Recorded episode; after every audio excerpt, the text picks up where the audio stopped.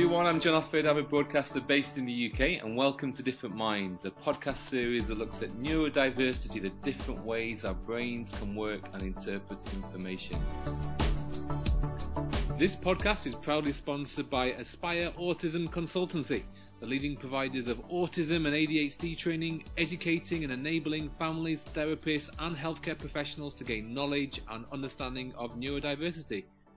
The courses are written by two specialist psychotherapists and include the voices and lived experiences of neurodivergent individuals.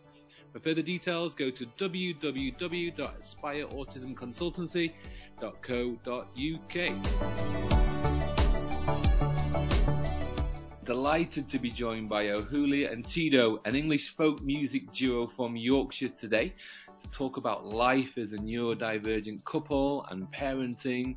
Singer-songwriter Heidi Tidow and her wife, singer-songwriter and pianist Belinda O'Hoole, were nominated for Best Duo at the 2013 BBC Radio 2 Folk Awards. Their 2016 album Shadows was given a five-star review in The Guardian and four of their other five albums, including their 2017 release, Winter Folk Volume 1, have received four star reviews in the British National Press. In 2019, their song Gentleman Jack from the album The Fragile featured as the closing theme for the BBC HBO television series Gentleman Jack. Welcome to the show. Hi. Hiya. Thank you so much for, for joining us. It's a real honour to have you here. So, how are you guys doing? Well, we've just come back from uh, a big camping expedition with our little boy, Flynn, uh, in Runswick Bay. Um, and uh, we've, well, we're knackered. yeah. I've just been camping for five. I've actually just walked 500 miles in a staying in a tent every night. I, I walked from uh, Suffolk uh, through and then through Essex, and we finished in Tilbury on the Thames estuary. So um, I can relate to you when you say um, I'm also knackered as well. yeah. For different reasons. yeah, yeah, Yeah. definitely. So let's just have a quick listen then to your 2019 song "Gentleman Jack" from the album The Fragile, uh, which, uh, as we say, features as the closing theme for the BBC HBO television series Gentleman Jack.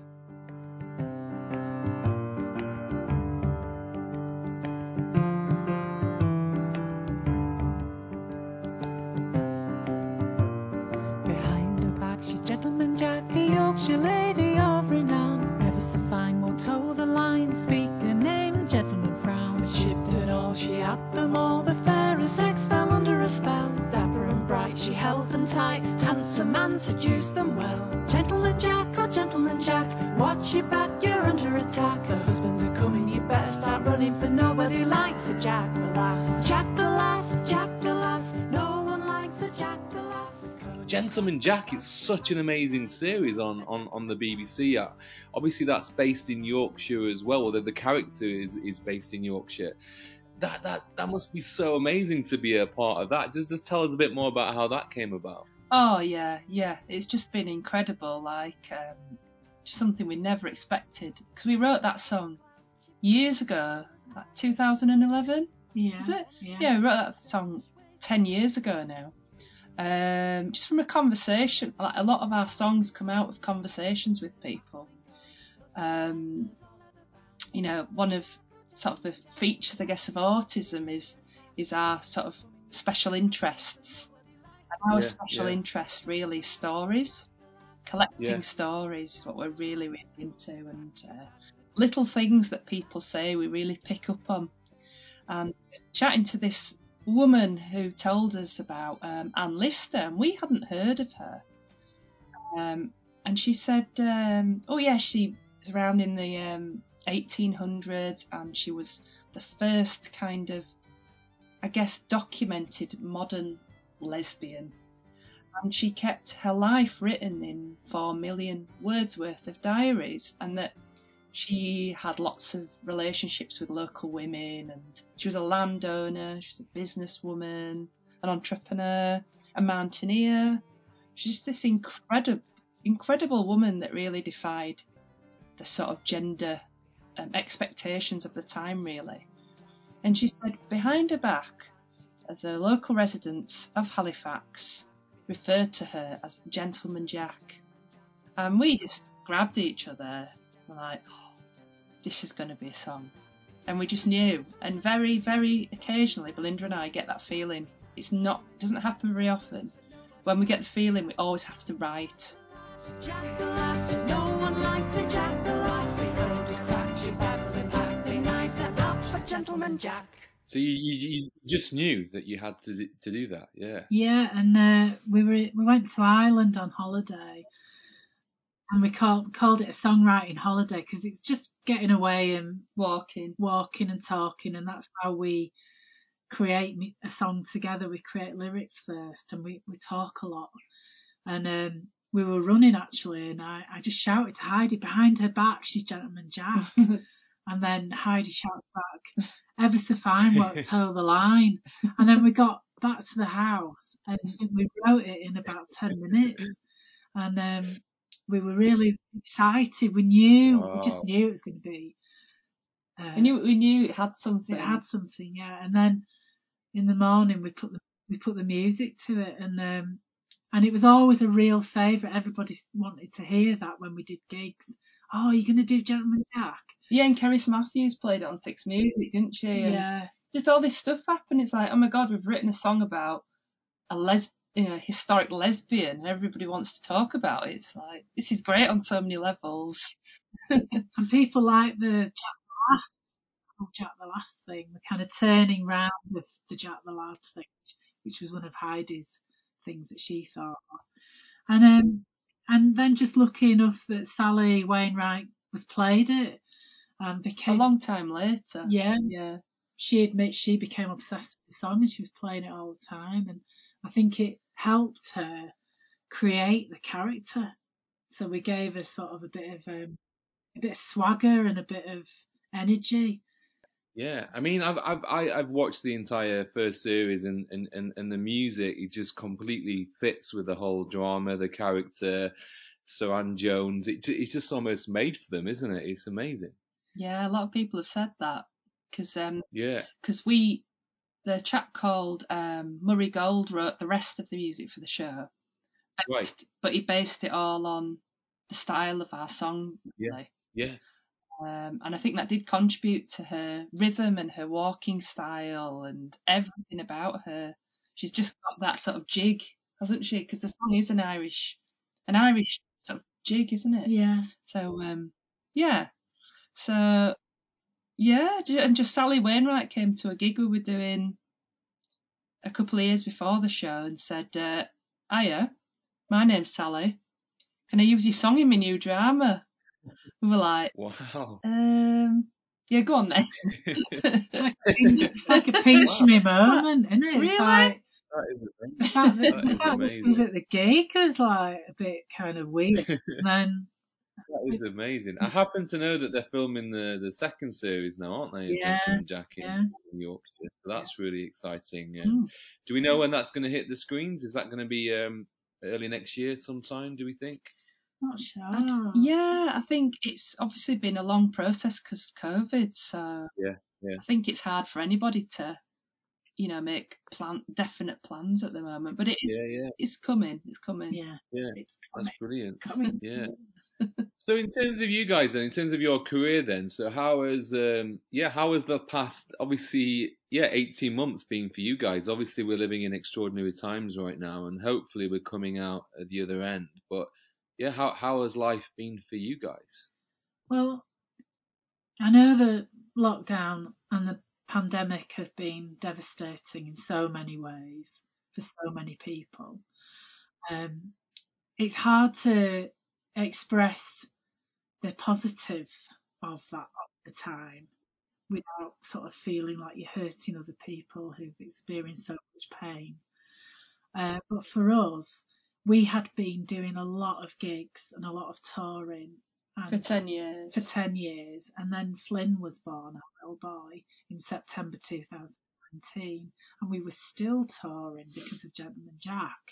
We did two tours before he was even six months old. But then lockdown hit in March, and suddenly we We weren't gigging at all. no, we were at home with Flynn, and it's been in many ways the best thing that could have happened to us because we we got a chance to just spend time with him and see him develop, get more confident with bringing a child up. Because for us, as autistic women, having a child has been both mind blowing and the most incredible experience of our lives, but also such a massive change. Yeah, hugely challenging. to get our heads round the change and the constant change and unpredictability of having a child. I think if we'd still been touring as he started to get older, I think we would have really struggled Yeah. not to get completely overwhelmed all the time. Yeah. Yeah, So we really needed a period of stability to Yeah. cope with the huge life change because for I mean for us, I mean we only were both diagnosed with autism in November last year, so Yeah. it's it's quite new really. I mean, So you had that during you had that during lockdown, basically. That happened Yeah. during lockdown. yeah, Wow. absolutely. I mean, obviously we've always been autistic, but we've only really Yeah. started to really look at it and Yeah. face it really, haven't we? And realise it. I mean, I think I've known for a long time, but I think it took you a long, much longer time to know that you were as well. Yeah. Um, and realising just the fact that we are both quite do find change difficult, and we need a lot of predictability and a con- feel a sense of being able to control our environments and all those things really Mm. that it that it made so much sense when we got diagnosed. So to then have a child it's like, was just that's actually how we became diagnosed was the realization, whoa, this is this is so challenging, this is so overwhelming. Um, and we actually we found Deborah Workman, didn't we? Yeah, yeah, a couples counsellor who specialised. And Deborah's from the Aspire Autism Consultancy. That's right, isn't it? Yeah, That's right. and she help Yeah. has really helped us develop strategies to Yeah. enable us to keep our energy levels uh, above a certain level so that we Yeah. can uh, Tara parent, Flynn, parent yeah. Flynn as well as we can and look after ourselves. I mean, how how was that like for both of you then to kind of almost discover that aspect of your, your of you both, and you both kind of you know having a diagnosis at a similar time? I mean, that must have been quite a a special experience to go through in one sense.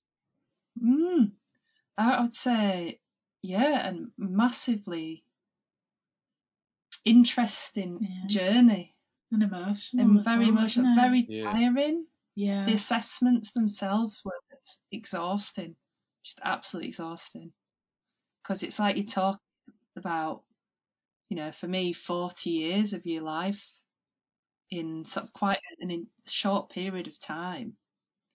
Um, and while you're doing it, while you're talking about it, all this stuff's coming to the surface of realization of what you've been through and um, and how unrecognised it's been, and and there's a massive sense of relief as well in knowing, ah, okay, I'm not, I'm not weird, I'm not, um, I'm not ill.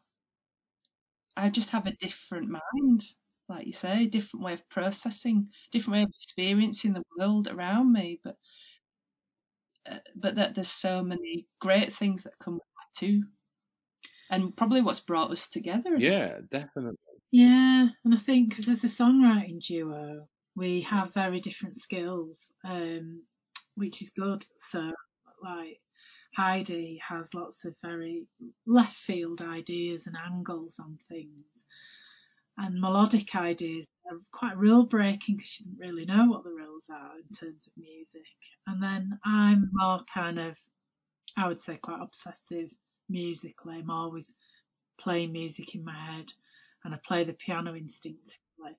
So um, coming together, it's worked really, really well for us. But I think that when we, I always knew that Heidi had specific issues um, that were different from the norm kind of thing. Um, Yeah. But it was watching a program called The Bridge with Saga um, the main detective character of The Bridge. I've not I've not seen that, but I've heard that's really good. Yeah. Well, she never actually, it never actually says that she's got autism, um, but the way she behaves just really reminded me of Heidi in terms of being quite socially a bit kind of clueless. Socially clueless. no, you know. Yeah, I know. I know. yeah. Uh, and very sort of routine Literal. and literal and maybe sometimes putting your foot in it without realising all that stuff. As we delved into the autism kind of uh, that whole thing, uh, realising that Heidi, maybe Heidi was autistic. And my brother Dominic was diagnosed with autism um, about a year before we started looking into it, didn't wasn't he? Something like that. Yeah. Um, and I think I knew that I was, there was definitely something different about me as well, and the struggles that I've had growing up, especially at school and things. But we've we've now been formally diagnosed with it. Do you think it helps that both of you have had that diagnosis, and as a couple, you, you both understand each other, and that you, in terms that you both got the same diagnosis? Do you think that's Do you think that's a good thing? Well, I think it's a good thing because it, it it's like a journey we're on together, isn't it? And it makes a lot of hmm. sense of stuff. Oh yeah, right. I think it's actually made us a bit more sympathetic towards each other Mm. because I think uh, before that, at times we would be kind of driven a bit crazy by each other's inflexibi- Rigidity. rigidity and flexibility about things. And we'd be like, oh, come on, can't you just, you know, Come on, chill out. Yeah. yeah, and now it's like, oh, of course, and, and you kind of start to feel a bit more empathic about that person. You've got that emotional intelligence, you've got that self awareness now, which kind of like, as you say, helps you understand why, you know, maybe the rigidity thing's there, and but you have that, so that must definitely help that you have that self awareness. Yeah. Oh, it helps so much, and it, and I think we're only at the start of that journey because Yeah, Yeah. it's a funny thing, and Deborah Workman, our um, thera- couples therapist, Yeah. she really helped us to see that this is a huge process and that there's quite a lot to go through once you get that. Di- it's like you get your diagnosis, and it's like, well, what now? It's like you think it's all about getting the diagnosis, but then it's like, where do you go from there? And you go through this big like journey Yeah, of where yeah. grief, grief Yeah. about your Yeah. past. Yeah, I was gonna say, yeah, grief's a big thing, isn't it? Where you kind of grieve the the the, the person that that grew up struggling sometimes with where they fit in in society and that kind of thing. That's right, and almost a denial, like I'm not, I'm not autistic, I'm not, I'm just a pain in the ass, you know. Yeah. well, yeah, Well, that it's- too. well, that too, still that, yeah. Yeah, yeah, that's not wrong. No, that's true. But it's actually quite a popular thing that now we're seeing adults later in life being diagnosed with autism for the first time as our understanding of what autism is is getting better. You know, we used to think autism was something that was spotted straight away in children and that was it. But now it's we're seeing more and more people in their 40s and 50s being diagnosed for the first time. And also there's a recognition now that autism presents itself differently in women than men and, and that women are better at masking, you know, certain autistic traits and that the whole autism diagnostic process was perhaps very white male dominated. So, you know, yeah, I guess a lot of people, there's so many misconceptions out there around, around autism because often they think it's just something that men have. So yeah, what would you say to that as, as women then? You know, I guess, um, you know, do you think it presents itself differently in, in women than men? Yeah, because I think that um, women learn social skills um, in a in a in a different way from my own experience, I was a very, very, very shy uh, autistic girl who did not know the rules about any of it. And at school, I just kept making all these mistakes and getting into trouble, breaking social rules because I didn't know what they were.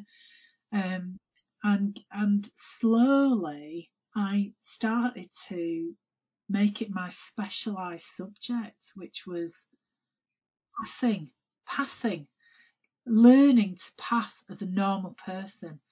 I think feel like I've got a degree in it. Yeah, you, you I- really have. I Yeah. ob- I've from and I remember doing it, observing people, what they say to each other, how they react to each other, how to pass as a normal person. And I started passing when I was about ten, and I got so good at it that by um, probably 18, 19, people thought I was an extrovert. yeah, when we met, you were definitely as extroverted. I could hold a room and Yeah. like, you know, oh, invite Belinda, she's so much fun, you know, full of anecdotes oh, and, Oh, yeah. and, and being like the centre of attention. Oh, yeah. But there was a, another person inside me that was absolutely dying from this, this energy, this having to be like that, not knowing how not to be like that, how extreme that was because I didn't know how to turn it down or and my journey since being diagnosed at 49 is reacquainting myself with the the undeveloped mm. young part of me Yeah. that is quiet, that doesn't really like to be in social situations with lots of people, who loves being in nature Yeah. and that loves taking her time and likes to listen and doesn't want to control the whole environment. Um, Well, that's a coping mechanism, isn't it? The control. yeah, but people who know me and have not known that I'm autistic, but have only known me in a social setting, are really, really kind of like, what? You? You can't be autistic. But that's because I've been able to mask very well. And I think a lot of girls get good at masking. They do. They do. Um, I think you're. I imagine you're quite uh, on the extreme end of that spectrum of masking. Yeah. Because I don't think I do it as successfully as you. Like, No, you don't. like, I, I think it's quite obvious that I'm awkward socially, and uh, Yeah. Yeah. you know, What would you say? I- What would you say to people that say, you know, isn't everyone a little bit autistic? What what what do you what what how does that make you feel when you hear that? very, very annoyed and irritated. Yeah. like it's just it's it feels very in, unconsidered. That people say that like almost populist like, like it's almost a bit cool. And it's like they've got no understanding that of what a, an, an autistic person actually really goes through. Like you know that it is even though there are lots of strengths which needs to be celebrated and talked about equally there are so many daily struggles um, that make it quite what's the word uh, infuriating when somebody says oh well i'm a bit autistic it's like well you've got no idea actually what it actually means it, um, yeah So have you got any examples then of those? Can you give us for someone that maybe doesn't know too much about it? What is an example of a daily struggle or a challenge that you guys might face? Oh, one example. Well, I guess simple things, just like it's life outside the door, really. So at home, home is like to me and you, I think, a sanctuary, your private, special place. But as soon as you get out of that door, there's going to be all these situations that you're worried you're not going to be able to deal with. Just simple things like going to the shop, having to talk to people um, all these scenarios that you encounter that um, that feel overwhelming and outside your ability to deal with. Um, and it never gets any easier. It's like every single day when you step out the door, it's the same. It's like uh, I'm gonna have to talk to. What if, what if they do something that I'm I get confused about, or they say something to me that I don't understand? Just simple things like communication. It's almost like speaking different languages sometimes. Uh, an example of that's on our camping trip recently.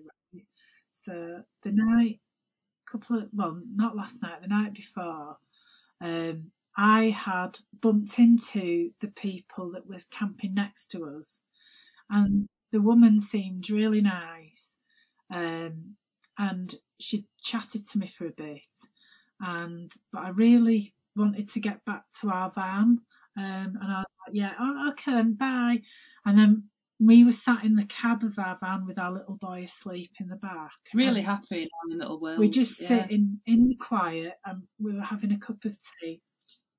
And she came past and she waggled a bottle of wine at me. like, do you want a, do you want a glass of wine? And, and I went, I, I shook my head. And then I said, did you think I should tell her that why, why I don't want a glass of wine? And she was like, yeah, go on, go and tell her. So I walked up to her and said, I don't want a glass of wine because I've got a cold and I've just taken um, a cocodamol, so better not. And she kind of looked at me a bit like, you know, I don't need all this and I said, and I said, and just because you you might have been wondering what was in the pizza box, it was um it was a takeaway, um and it wasn't very good. And she was like, oh, okay. And then she said, do you like pasta? And I said, oh yeah. And she went, let us cook for you tomorrow night. We'll cook you a meal. And and my whole brain exploded like, oh no, I don't want to have a meal with you. Oh God, what am I going to do? And, and so I just went, yeah, great, thanks. And I, and I got back in the van and I said to Heidi, oh God, I've said yes to cooking a meal for us tomorrow night. And they're going to come to the van. And Heidi's like, no, no, no. I hadn't even met them. So, so I said, oh God, what am I going to do? How can we get out of it? So I wrote on the pizza box, thank you, but we don't want the pasta meal. We, We just- we just want to be We just want quiet. quiet. And, So- and and in the morning, um, I, I felt like I was courageous enough to go over and personally say thank you to the office, but we're, we're going to just sit in the cab in the quiet like we like to do. And, and that's when I realised, God, we are so different. Because I think a lot, you know, I think a lot of people think nothing of like having a glass of wine with their neighbours on the campsite, but we almost need to go to a campsite where there's nobody else, don't we? Yeah, it's so stressful that. It's stressful. it, and the struggle to communicate and not look like a lunatic.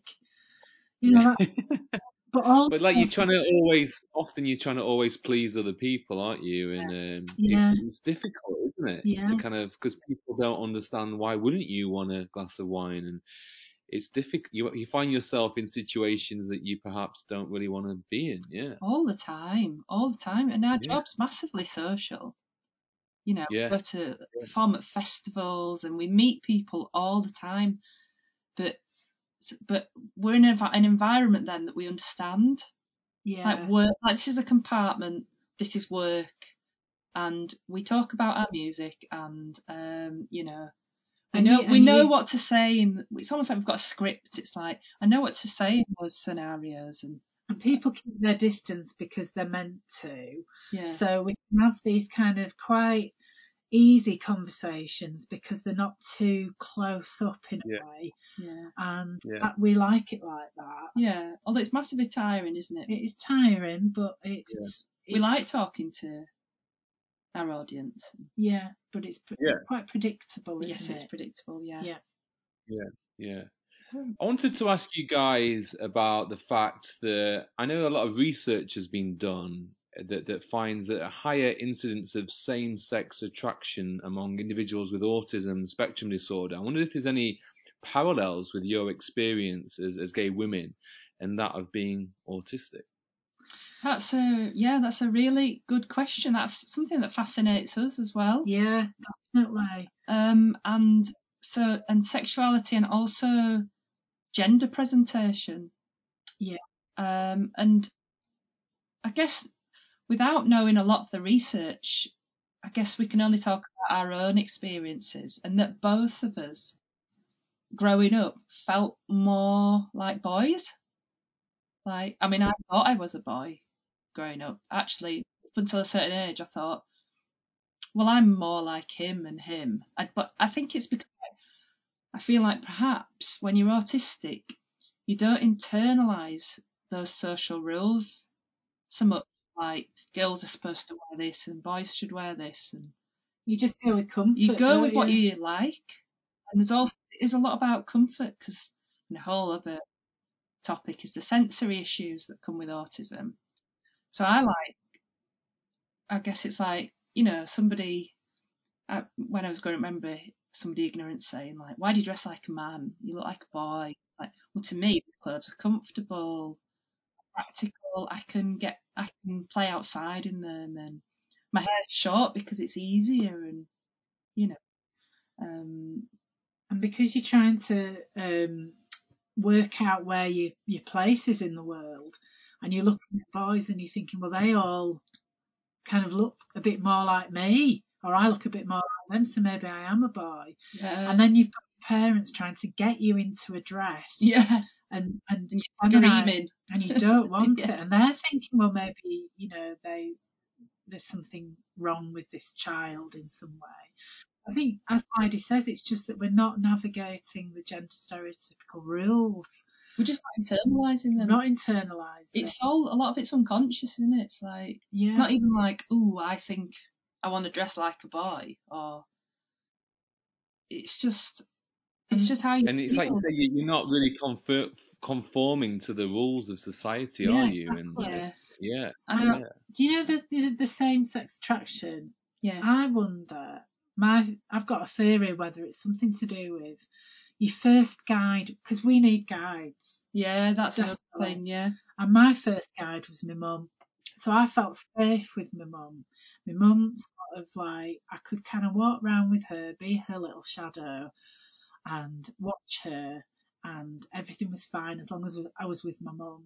So school was very scary because I wasn't with my mum. But I soon found a sort of another guide, which was my friend. And she was like my best friend. And as long as I was with her, then I were all right. Well, I think that maybe because with me and Heidi, we are each other's guides. We help emotionally regulate each other, yeah. and We learn things from each other. we learn things off each other, and I'll often look at you Wot, and like, what do we do here? or vice versa. Yeah, versa, and we feel safer with this person. yeah. And I look at a lot of gay female couples, But and a I lot of them come to our shows, don't they? and I just think, God, how You many, like us, aren't you? how many yeah. of them are are autistic? autistic. They found they found their guide for each other, and they walk around together, and, and it helps. It's like a Just help. makes you feel a bit safer. Yeah. In the world. Yeah, Yeah. but that is fascinating. I don't know what your coming out stories are, but did you find that you had to almost come out twice in life then? First time as gay, second time as autistic? Well, it's Absolutely. just started the whole autistic thing, hasn't it? And Yeah. It does feel a bit similar. Oh, totally, totally. Yeah. But in some ways, it feels harder to come out as autistic. Yeah. There's loads of people. I haven't told that that many people. This this is like, I guess this is a way of t- telling everybody because we haven't. This is the first time. This is the first time you've you've kind of gone public with your autism diagnosis. Is that correct? Talked Pretty much. A- First time we've talked about it openly. Yeah. You put Yeah. it on Twitter, didn't you? Yeah. Yeah. And we Yeah. got quite a lot of um, comments on there, but you know, like even from family, um, we haven't talked about it very much, have we? No, but it just feels similar in that you you get. I think the the fear is that people are going to say, "You're not autistic. You give eye contact," and it's a bit like it's almost like the parallel is, "You're not gay. You've had boyfriends." You know, it's that people just seeing the outside of you, um, and having expectations and I have a very negative inner voice that says they're not going to believe you. yeah, that's it. And I've taken so long to try and pass as sort of neurotypical that I imagine that they don't believe me. And Yeah. because I think I've been a quite a people pleaser, I'm worried about like telling them and upsetting them. And Yeah. It's just a huge pot of like anxiety. Yeah, it does make you anxious. Again, Tell Yeah. strangers. There's so there's, there's still lots of misconceptions out there, aren't there, when it comes to you know sexuality or you know autism and any neurological condition really. And I just you know th- there's the, the typical one, the classical one that people say that autistic people have got no empathy. You know, so how obviously which is totally untrue, but how do you how do we challenge? What do we need to do as a society to to help people better understand what, what it means to have autism, or, you know, or any other neurological condition? oh, how how do we do that? Um, Not a difficult question, I know. Well, yeah. from us, Yeah. with sexuality, what we decided to do as a as a duo that was singing, singing and performing and being in the media was not to hide Not it, to hide it. Yeah. and just be us and be open about our sexuality. And we've found that that has helped quite a lot of people have come up to us or written to us saying that we've helped them feel okay about themselves enough to tell people. And so we sort of feel like for us with autism, we're going to do the same thing. We're going to, we're on a journey. We don't know all the answers. We're still processing it ourselves. Maybe the case for lots of other people our age and younger people. But if we stay quiet about it, then we're not, in some ways, we're not helping. But if we just keep the dialogue open, Yeah. And I guess it's people like yourself in the media. Yeah. I think, you know, creating awareness. Um, uh, there's more and more people writing books about it. Like I've just bought a whole load of, like my new obsession is reading women's stories of autism. And I think more and more women, especially, are writing about their experiences. I think, you know, just it, it's just getting a bit easier to find out about it. Um, Yeah, you know, definitely. TV. Actually, I, I, yeah, definitely. I actually interviewed Holly Smale, um, the author of Geek Girls. Yeah.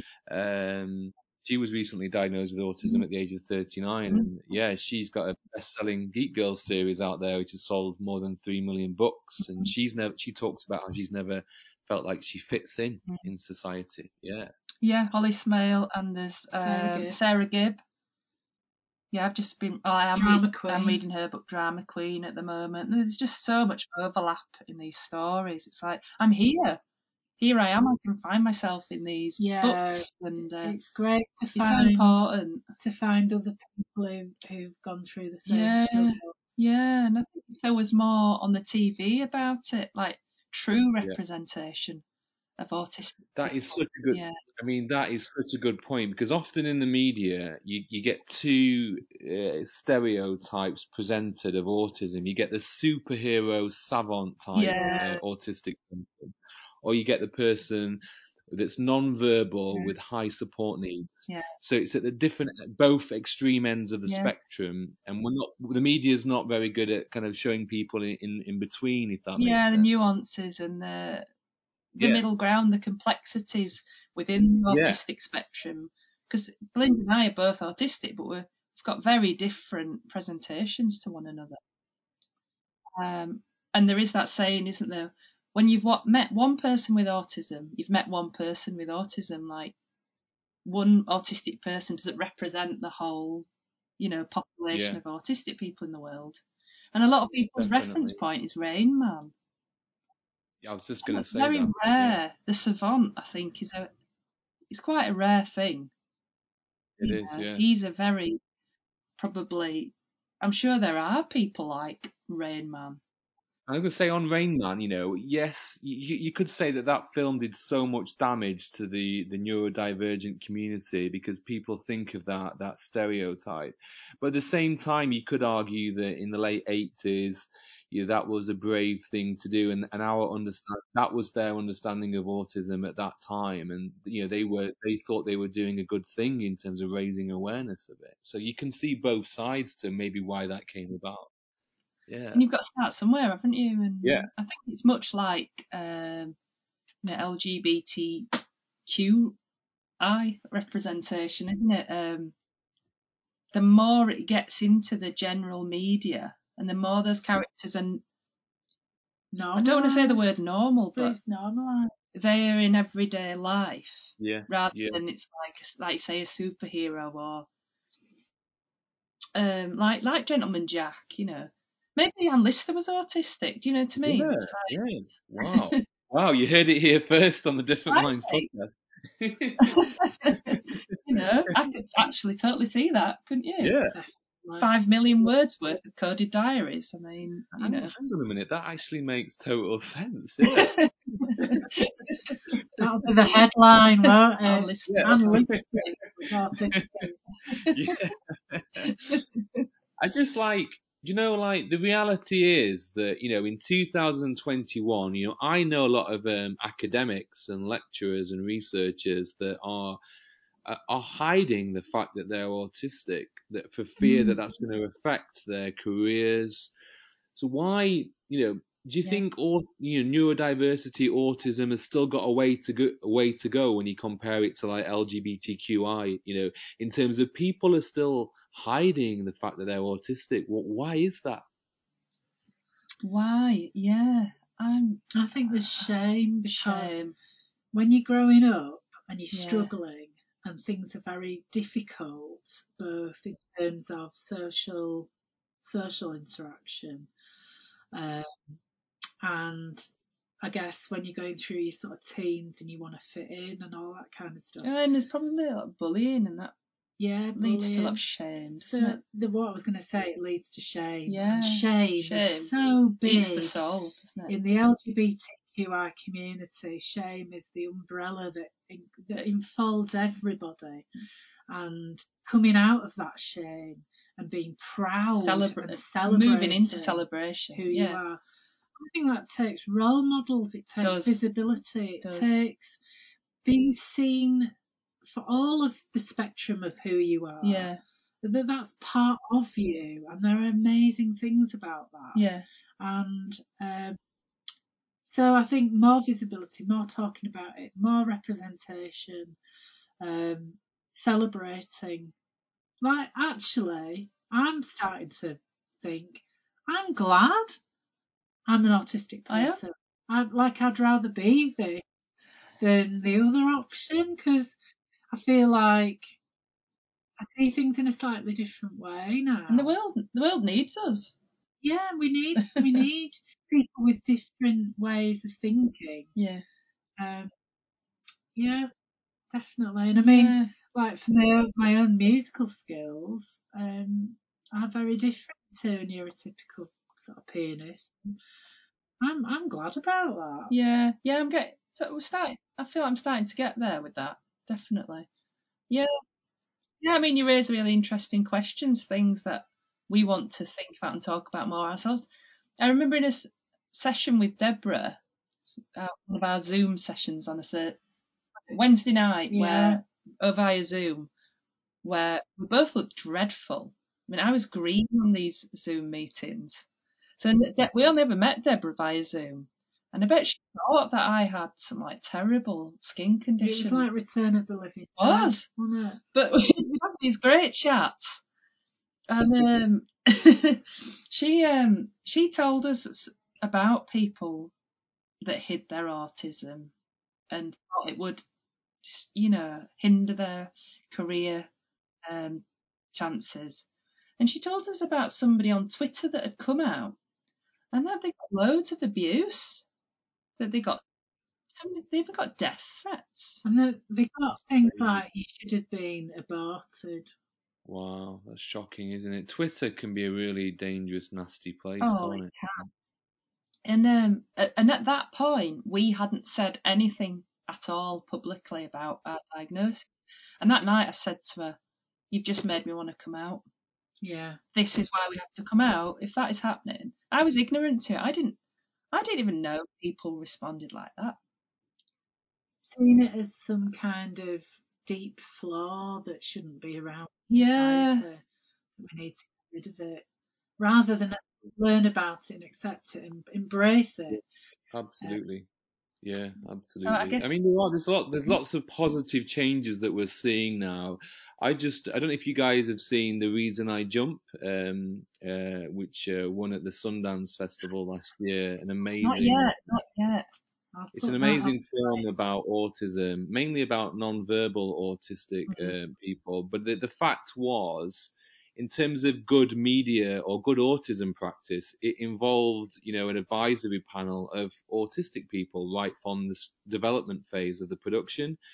And mm. you know, and I think that's where we need to be heading in terms of media production and media representation, mm-hmm. where that we involve autistic people in all aspects of the production from from day mm. one. Yeah. Definitely. And there probably are a lot of undiagnosed autistic people working in that field Yeah. anyway. Oh, yeah, yeah. yeah, definitely. I wanted to, uh, as we come to a close with today's podcast, I want to ask you both a question, and this is a, a question that I ask all my guests on the Different Minds podcast series. So, I wondered if uh, I'll start with you, Heidi, and and, and, and if if you had the opportunity, what advice would you give your younger self? Oh my god. Uh, what advice would I give my younger self? Oh, Yeah. I guess I'd say to her, probably, I know you, you're struggling now and that you think this is all really tough and you don't fit anywhere. Um, but you'll see that somewhere along the line, you're going to have everything that you ever wanted and more. You're going to be married to a woman. You're going to have a child. You're going to have a music career, and all those things that made you different are actually going to be to your advantage. So be different, be as different as you can be, and let her shine. Beautiful. Wow. Absolutely beautiful. wow. Belinda, over to you. I can't. I can't add to that. oh, you That can. Come on. No. That, I mean, I actually felt moved when he said that. yeah, I did. I did too, to be honest. I can't Yeah. add to that. Just get a good haircut. That's it. Get a good haircut. Brush your teeth.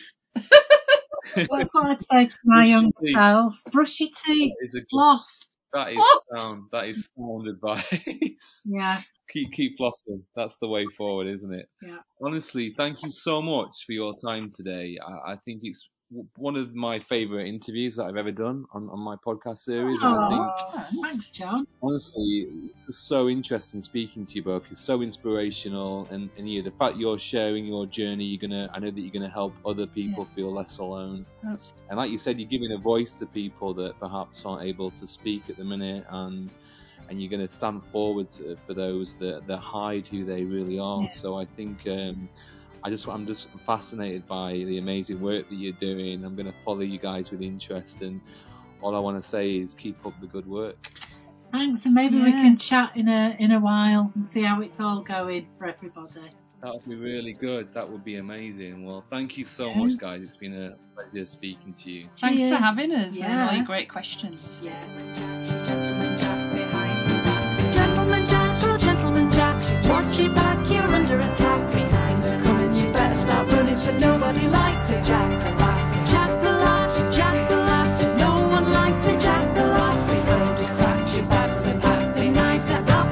gentleman jack.